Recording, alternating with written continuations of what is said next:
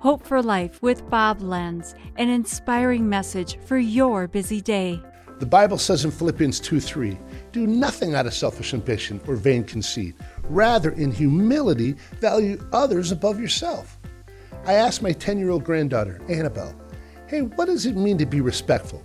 She said, to say please, thank you, you're welcome, and to be kind to one another. Did she nail it or what? Maybe we adults need to relearn what we tried to teach our children and our grandchildren. Maybe respect is as simple as etiquette.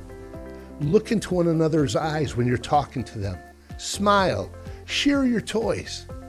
Today, we see people hoarding everything for themselves money, time, toilet paper, for crying out loud.